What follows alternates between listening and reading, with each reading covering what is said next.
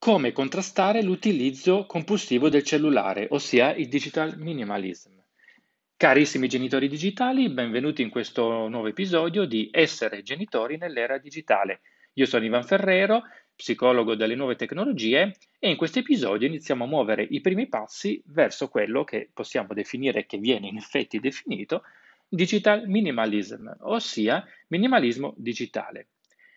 Chiudere le notifiche, tenere il cellulare lontano da noi, se siamo in presenza di un utilizzo compulsivo del nostro cellulare, questi accorgimenti sicuramente sono sempre utili, ma molto probabilmente da soli non basteranno.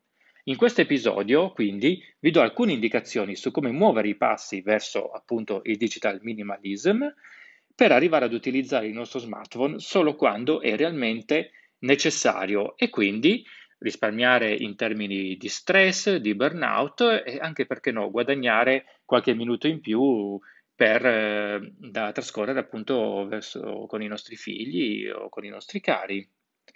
Un episodio tratto dall'intervista che Matteo Neroni mi ha fatto per liberamente.me.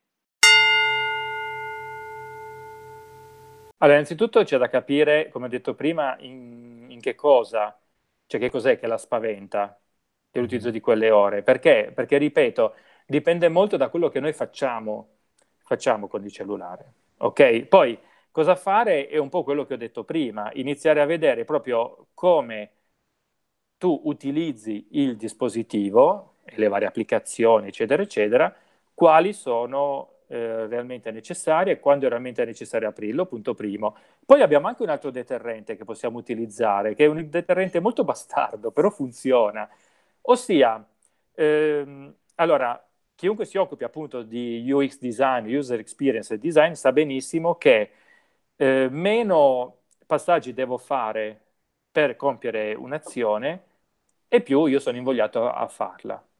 Mm-hmm. Ok? Ad esempio, se io per ricondividere un post mi basta un click, sono più invogliato a farlo rispetto a che se eh, me ne servissero due di click, due, il doppio passaggio e, e, più aumento passaggi e meno è probabile che compia quell'azione. Ok? okay sì. Allora, eh, gli, i designer utilizzano, sfruttano questa cosa che è proprio della nostra mente.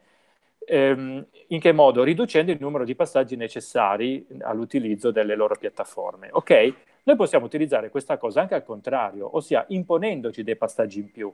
Ad esempio, ad esempio, proprio meccanicamente parlando, se è necessario disinstallare l'applicazione di Facebook, è provare a sperimentare per una se- non abbandonare Facebook, ci torniamo su Facebook quando vogliamo, ma dal browser del cellulare. Perché? Perché il browser del cellulare, Facebook appunto, che non è fatto per il browser dei cellulari, è meno usabile rispetto all'applicazione. Certo. Carica un po' più lentamente i post, eh, insomma, e via di questo. È un po' più macchinoso, diciamo, l'esperienza non è fluidissima come con l'applicazione. Questo ci può aiutare a farci desistere quando aprire Facebook in quel momento non è strettamente necessario.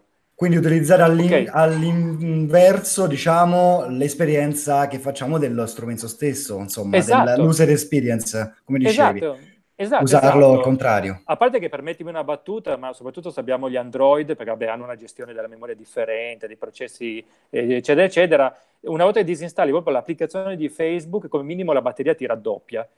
perché sì, perché ovviamente eh, Facebook a momenti è peggio di Google che sta a vedere ogni secondo cosa facciamo con il suo cellulare, dove siamo, okay. dove, e risucchia un casino. Quindi ci conviene okay. in, tutti, in, tutti, i sensi. Sì, allora se poi noi siamo veramente ultra spaventati da come utilizziamo eh, il cellulare in questo caso, esistono anche quei cellulari che vengono ormai definiti, proprio ironicamente, in contrapposizione agli smartphone, stanno nascendo i dumb phone, cioè i telefoni stupidi, non più intelligenti. Ossia, sono quei telefoni che sono, fanno molto vintage, in effetti, ehm, che hanno memoria scarsissima, eh, sono molto più lenti rispetto al Samsung di ultima generazione e via di questo passo, e che permettono l'installazione di quattro cose messe in croce, tipo i WhatsApp, tipo, ok, quindi che cosa vuol dire? Vuol dire noi ci obblighiamo a dover consultare, ad esempio, i social network, queste piattaforme, magari da un computer oppure dal tablet di casa. Quindi certo. quando, mentre siamo in giro siamo riparati, perché sappiamo che anche volendo il uso cellulare non ce lo permetterebbe. Addirittura, io conosco addirittura manager che facevano così.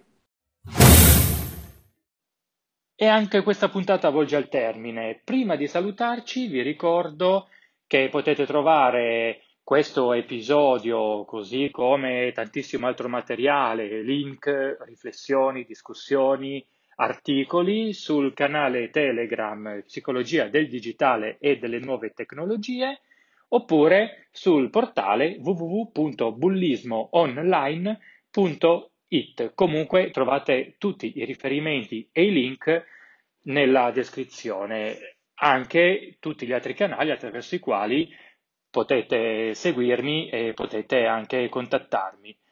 Per il momento è tutto, noi ci rivediamo, ci risentiamo alla prossima. Un saluto da Ivan Ferrero.